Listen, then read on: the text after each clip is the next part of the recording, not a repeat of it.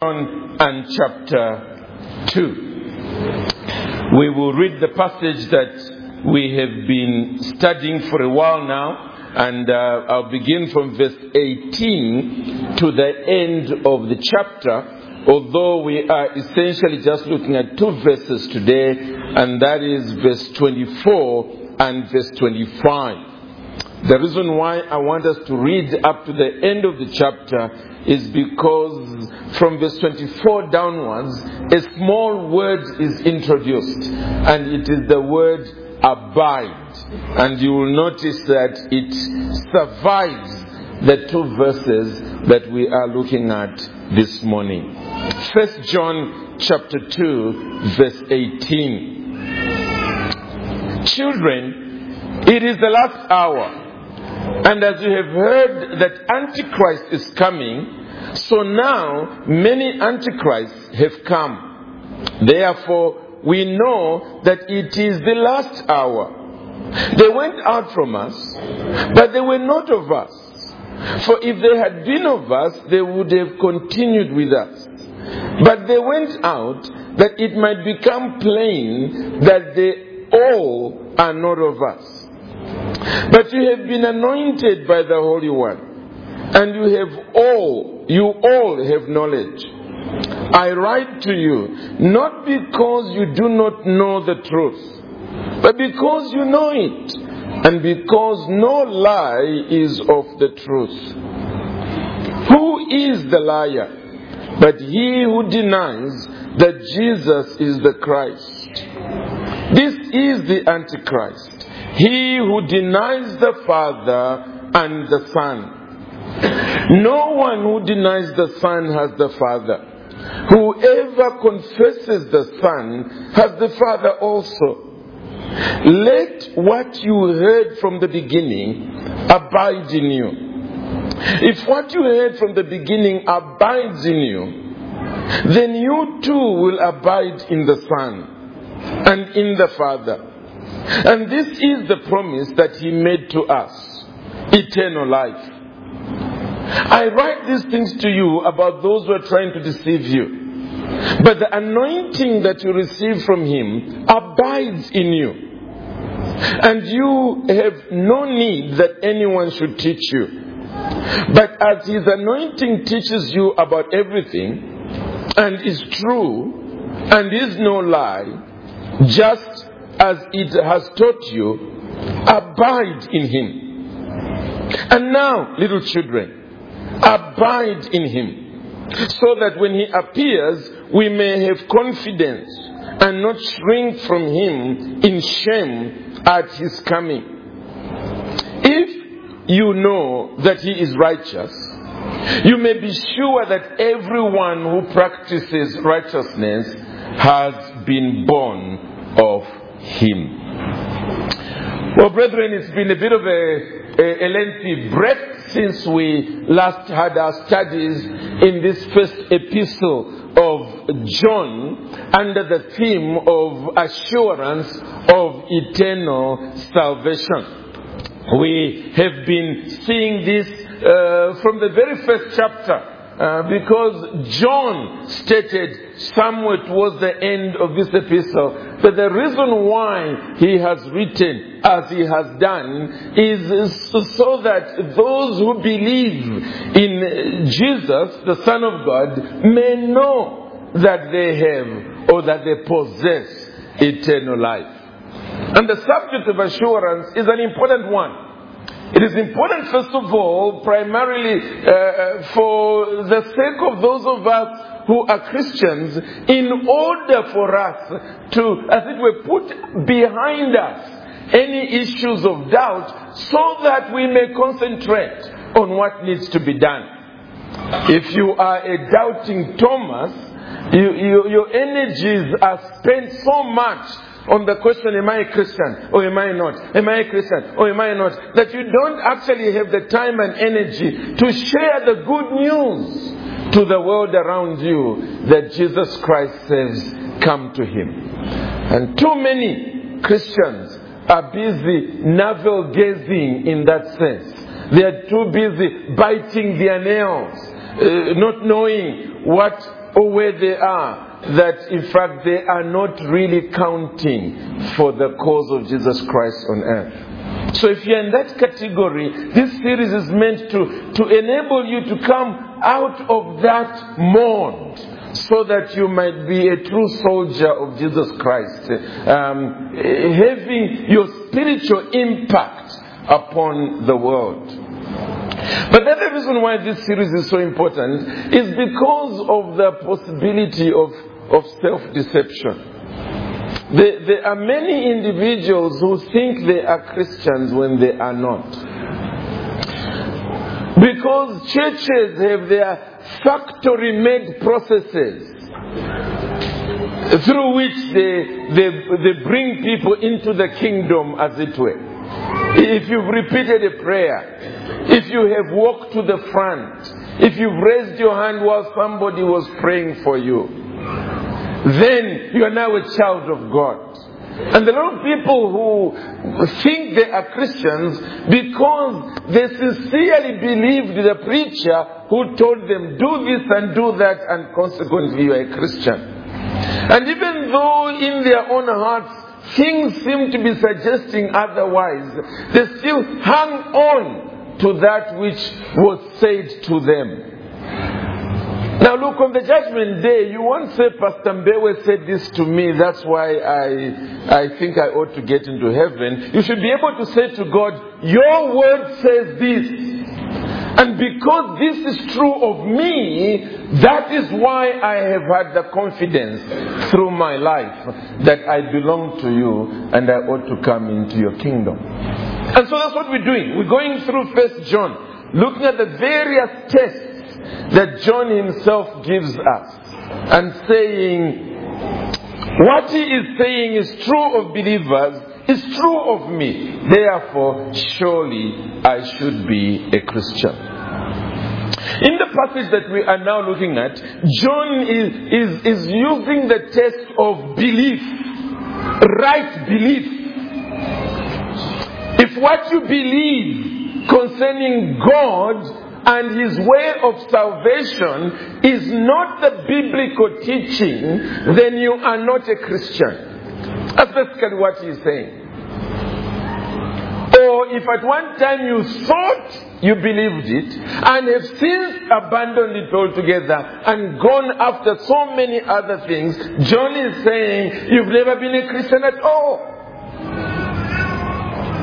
On the other hand, if your belief is right, and with all the wrong teachings that are sweeping all around you, you are still, for dear life's sake, hanging on to that gospel message as the only way of salvation. That's what you really believe, he is saying, then you are a child of God.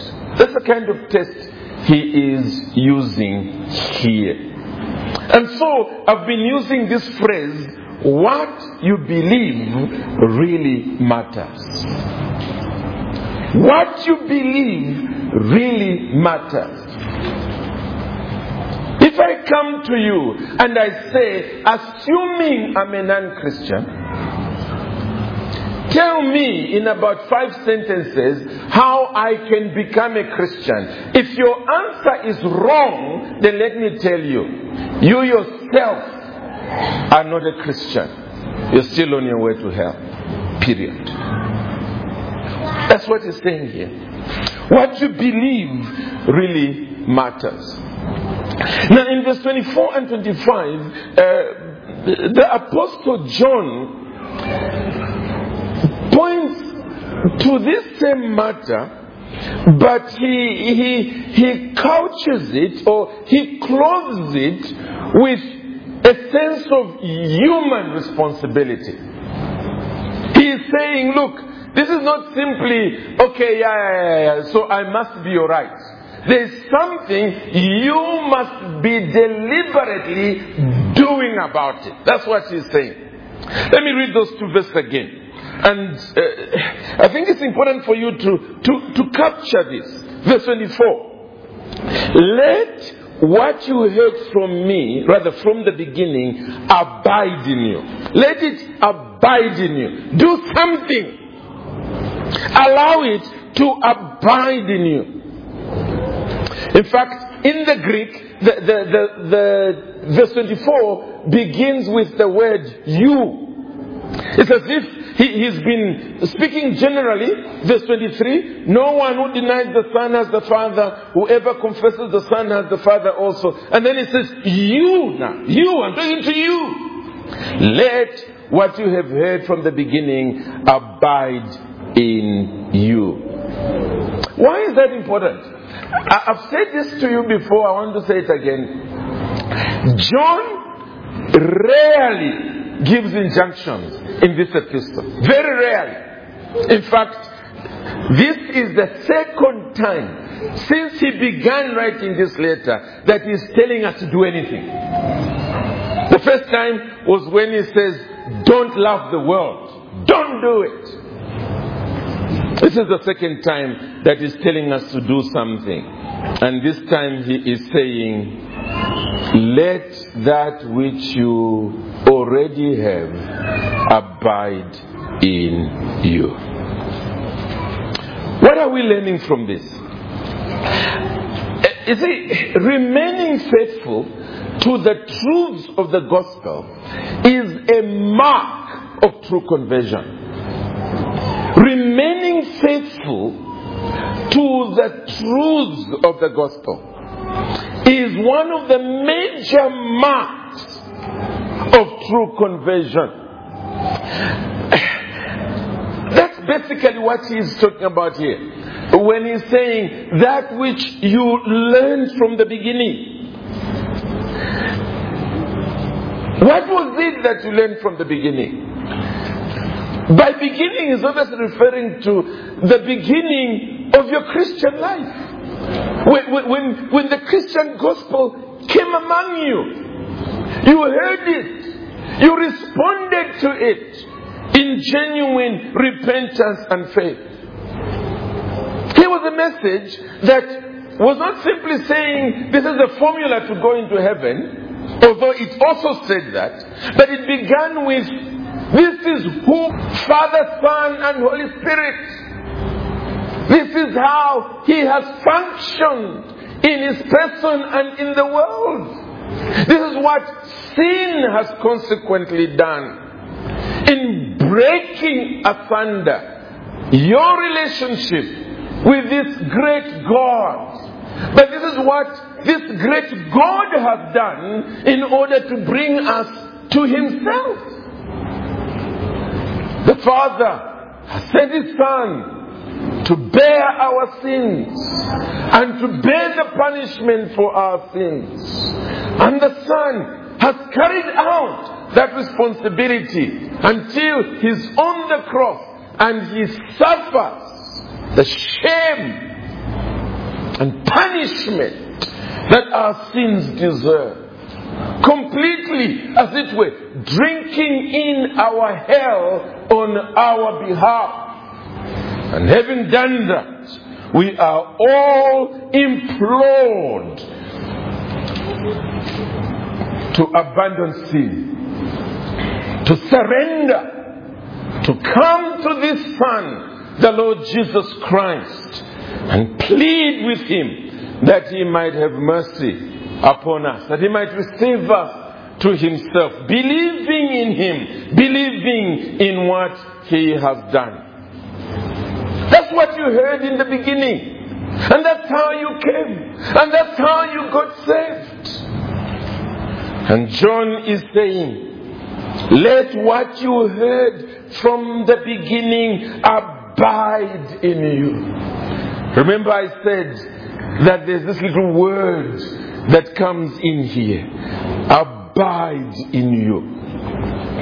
Basically, what he is saying there is that this message of salvation that you had, now meditate upon it, drink it in consciously and deliberately, so focus your attention upon it, that that becomes and remains the foundation of your hope for heaven. Now, the word abide is, is, a, is, a, is a phrase that John most likely picked from the Lord Jesus Christ. It's a, it's a rich word. Let's quickly go to John and chapter 15. John 15 where the Lord Jesus Christ used it over and over again. Eh, it's a word that, that has to do with, with dwelling, staying in a place comfortably, deliberately, just being there. To abide, to dwell, to stay, to live. John 15. I am the true vine, and my Father is the vine dresser. Every branch in me that does not bear fruit, he takes away. And every branch that does bear fruit, he prunes that it may bear more fruit. Already you are clean because of the word that I've spoken to you. And there it is. Abide in me, and I in you.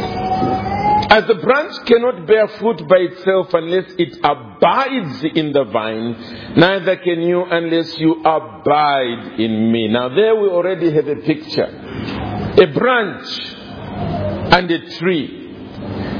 A branch doesn't just get stuck in there and quickly out and then it's producing its fruit. No, no, no, no. It's, it's, it's stuck in there, it's, it's dwelling in there, it's, it's staying in there, and consequently, the rich sap is coming out and going through it and into the extra branches and consequently through the leaves and the is that bears much fruit for apart from me you can do nothing. So again there it is he's saying the way in which the christian finally bears fruit is exactly the same way in which the branch bears fruit. It is by this abiding.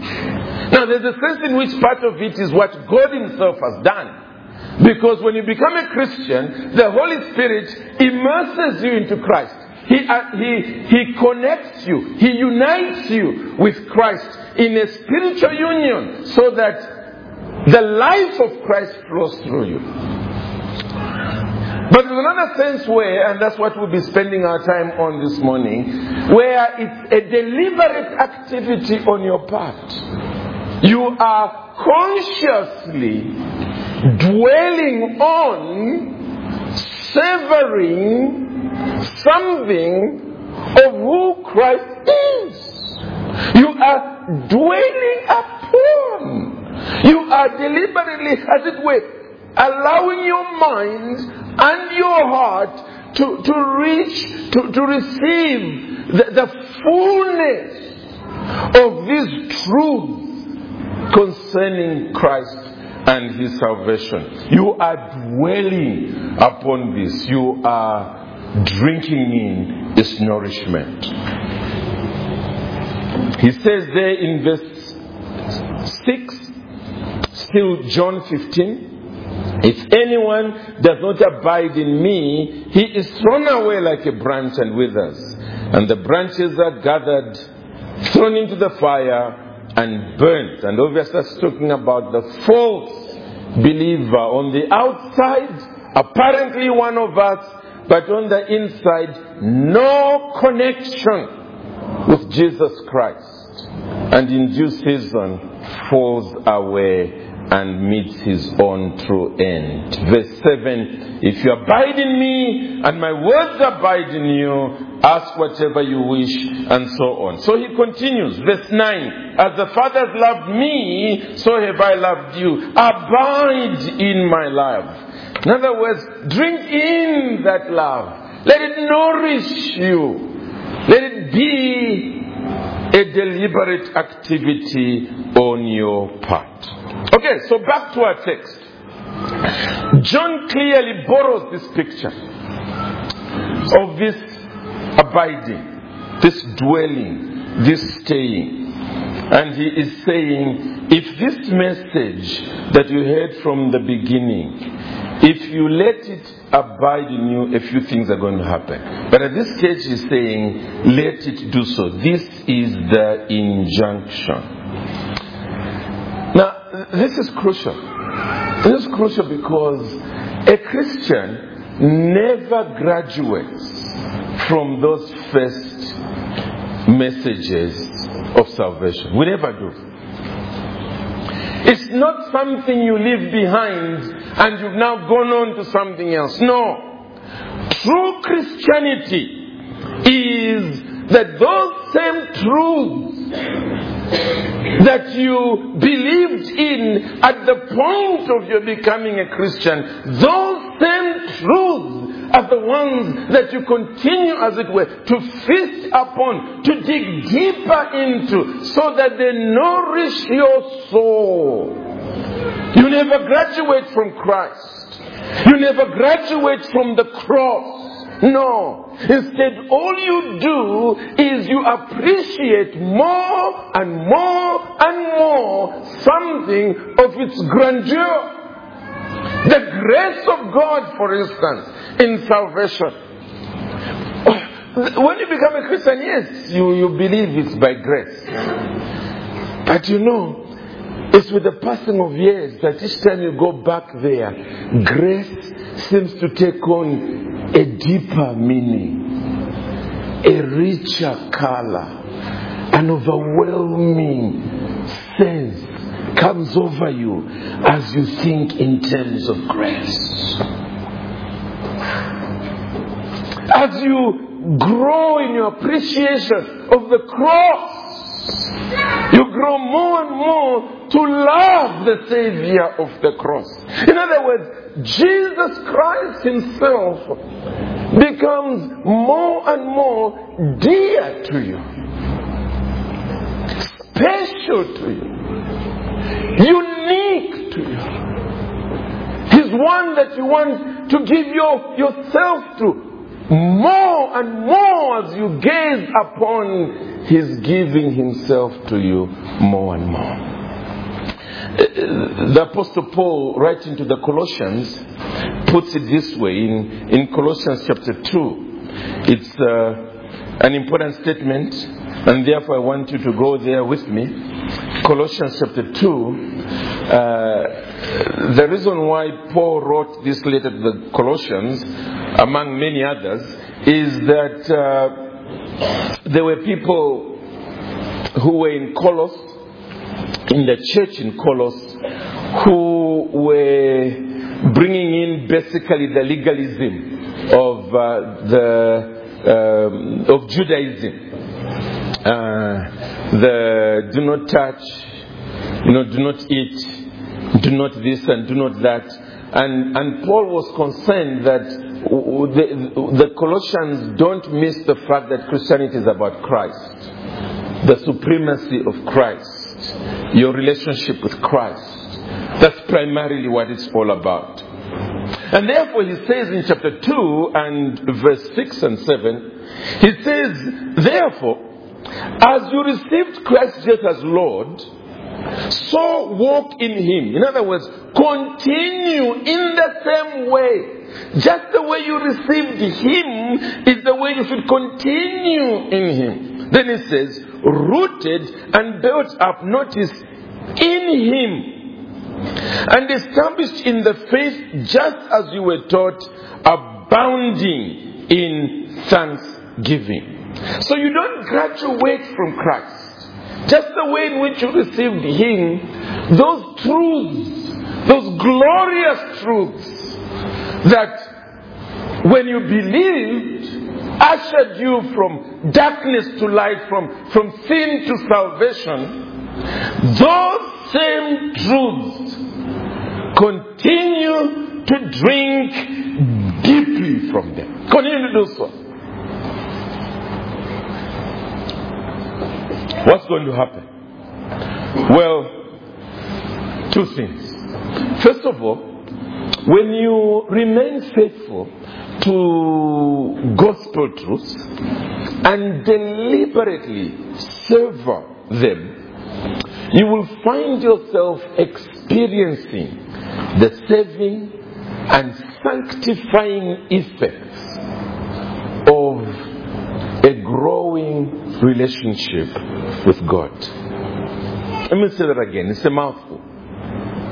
When you are faithful to this same message, the gospel of your salvation, and deliberately take time to dwell there, to drink deeply from it, you will find yourself experiencing the saving and sanctifying effects of a conscious relationship with God.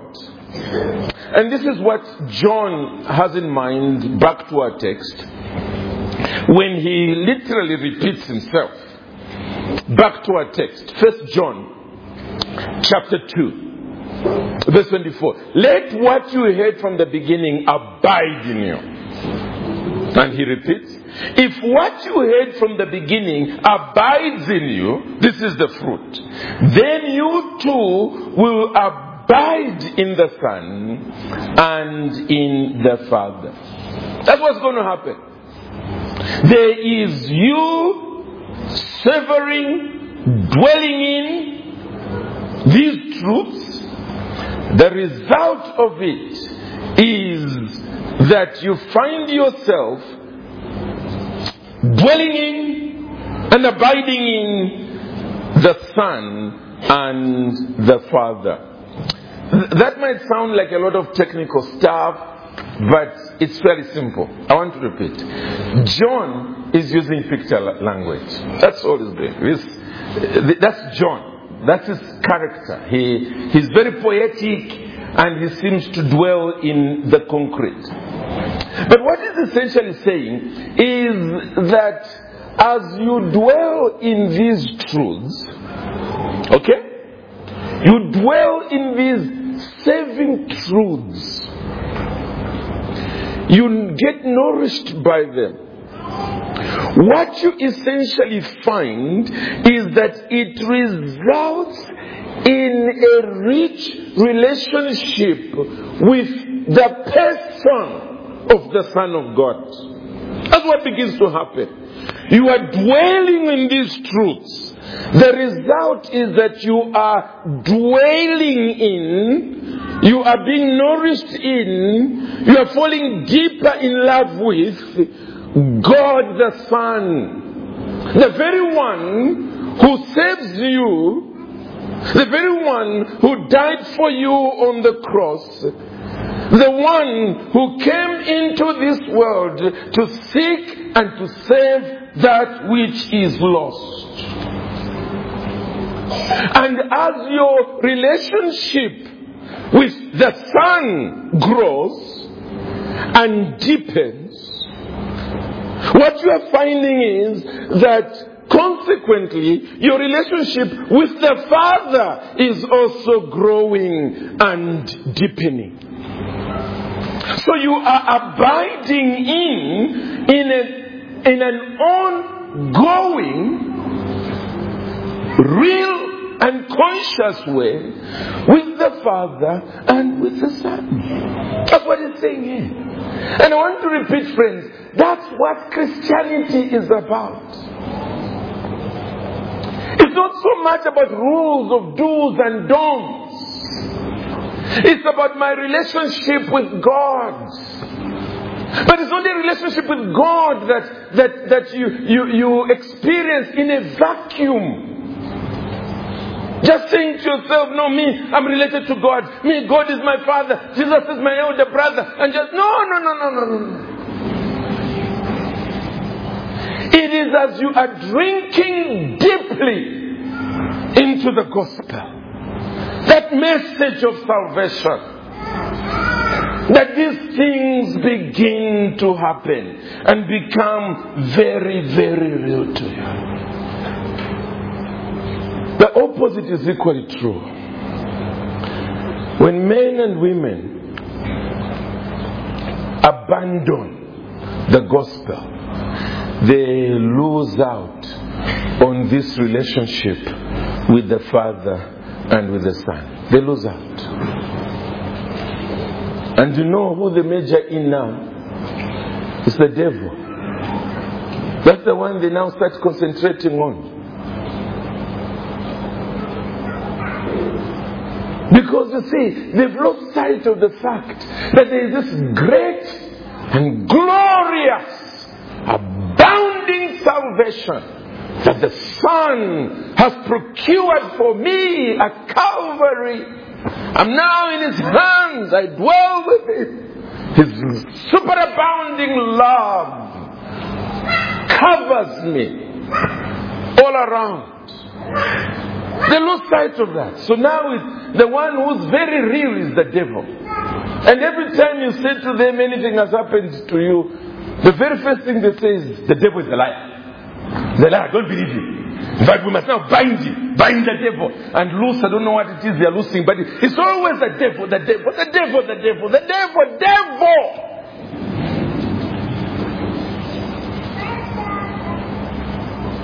And you say to them, but and it was just an hour ago you were binding him. Who has lost him, Papenya? Who? But it be an ongoing activity, constantly.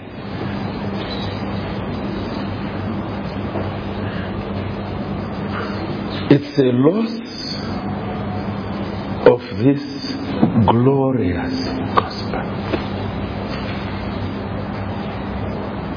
And then straight from binding him, the next moment they are living in sin. So ah, ah, what happens right here? You you just finish an overnight prayer meeting binding him and then you know you follow. He's a liar. He's a liar. You know, he's a liar. So we bind him again.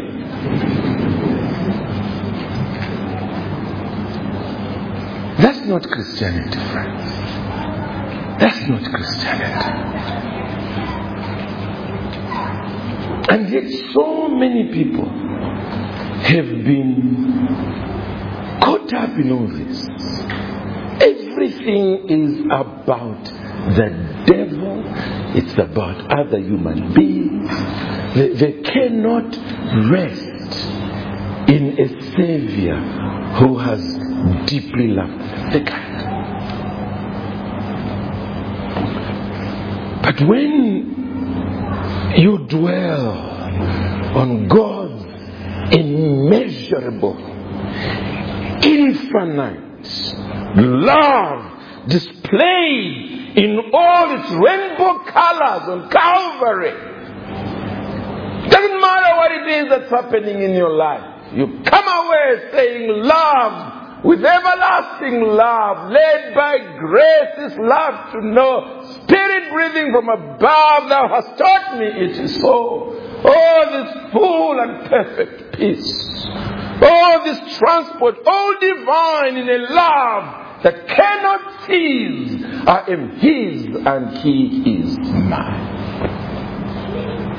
You're overwhelmed by such love. Things that once were wild alarms cannot now disturb my rest.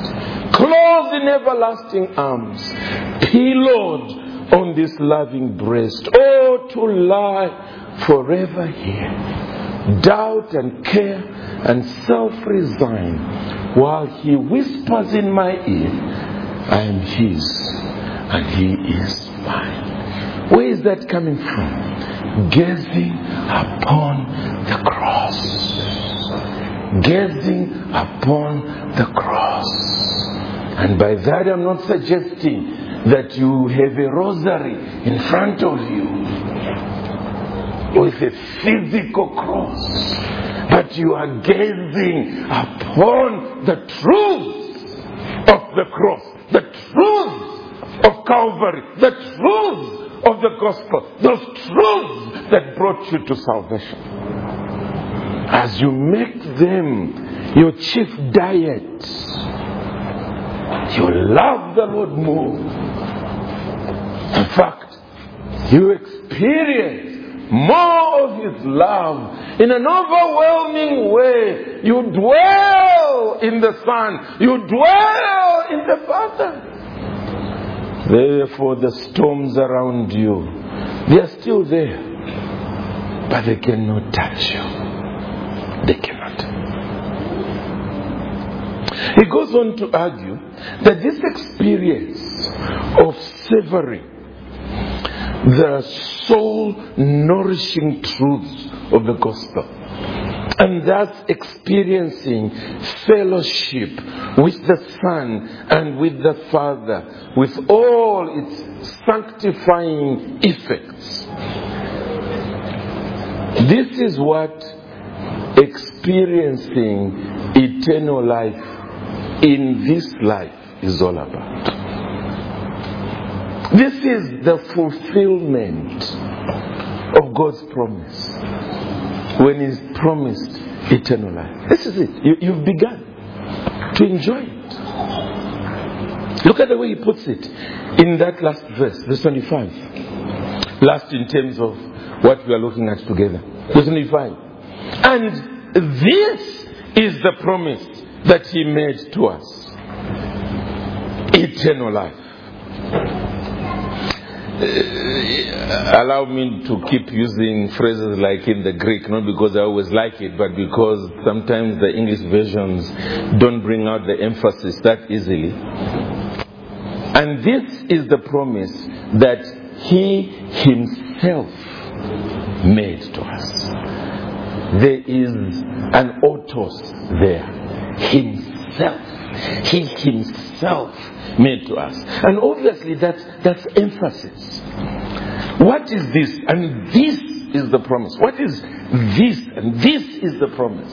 It's this which you are experiencing. As you are abiding in the Son and abiding in the Father, and there is this saving and sanctifying effect, and there is this fellowship that you are enjoying in Him.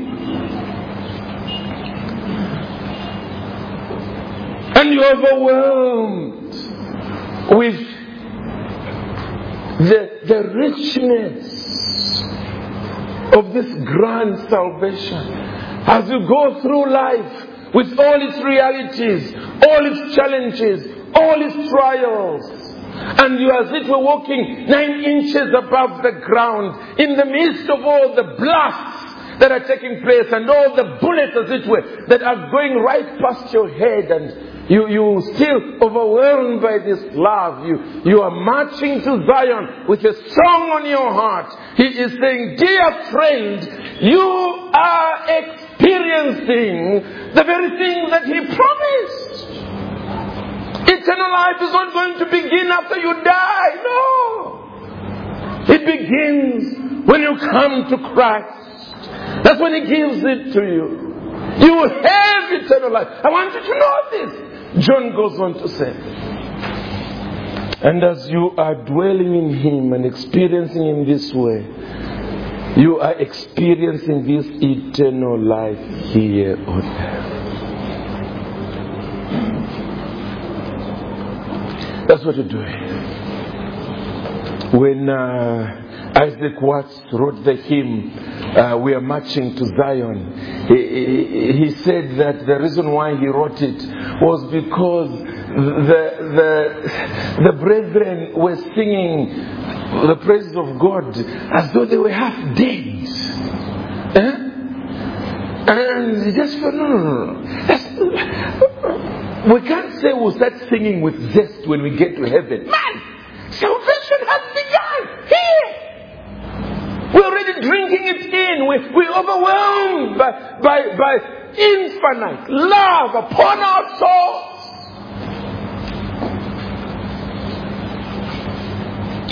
And so it says, the hill of Zion yields a thousand sacred sweets. And we start enjoying them here, here, now.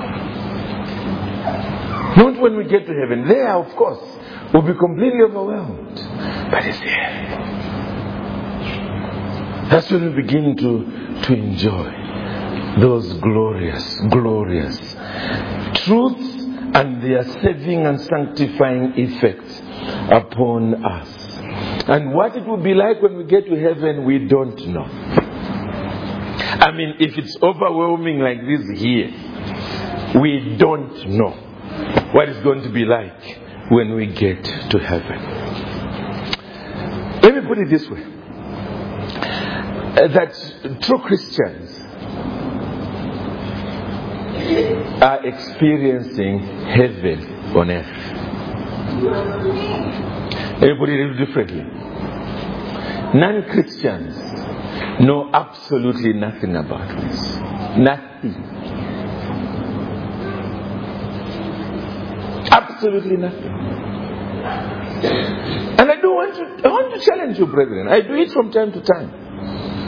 I sit down with non Christians and I say to them, between you and me, who's enjoying life? Look them in the face. Who?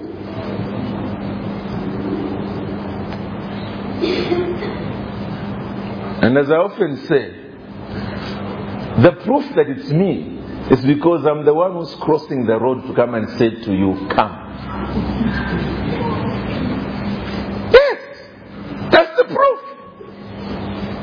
Because if it was you, surely you'd be coming to me to say, Come and enjoy with us. But I know that these truths have not only saved me, but as I dwell upon them, I drink them in. There is a fellowship I have with God the Son and God the Father. There is a sanctifying effect it has upon me. I continue to grow in my hatred for sin. Not just outward sin, not just verbal sin, but even sins in the heart. I want to love Him more. I want to grow in my holiness. And it's not because I'm following do's and don'ts. No. It's because I'm experiencing life eternal here below. And it's a glorious reality. It's real. If you don't know anything of it, it's because you're not a Christian. Doesn't matter what you repeated before that preacher. You, don't know salvation. This is what he promised life eternal now. That's what he promised. Let me remind you as I rush on to close that this is primarily an injunction. He is saying, let what you heard at the beginning or in the beginning abide in you. You know, I, I, I love children and I love observing them when they are eating and uh, they discover on the plate that one of the items there is very nice, palatable. The, the taste buds are sort of dancing at chewing that. You know what they do? They sort of put that in a corner first of the plate. eh? And the kids are saying amen here. they start finishing off everything else. Now you, you think, ah, ah, maybe he doesn't like it. Ah, ah. In fact, the eye is constantly there. Constantly. And finally, eh? and you didn't teach them that. No, you didn't. Finally. And they don't swallow quickly. Uh-uh.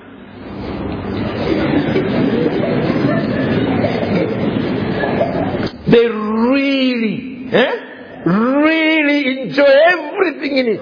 Eh? Amen? Okay, they're in a Baptist church, they know how to behave. But it's it's all that John is saying here. That's all he's saying. That there are certain truths you don't want to graduate from. You want to just park there. As they say at filling stations. Switch off engine. Apply brakes. And in this case, I said, even take out the keys and throw them outside. Just, just dwell there. Just dwell there. The cross of Christ the cross of Christ. Dwell, dwell, dwell upon it until your soul it. Marvelous grace of my loving Lord. Grace that has exceeded my sin and my guilt. Yonder on Calvary's cross displayed. What love! Love! Love! For me! And you want to go out of that place and say, I don't just want to live for you, Lord. I even want to die for you. Your price will be too much. I love you because you've loved me. Friends, that's Christianity. That's eternal life for you. It's begun now. When you get to heaven, all you will do is now to say, Now I see you face to face but I've walked with you in love these years. Never, ever graduate. Never.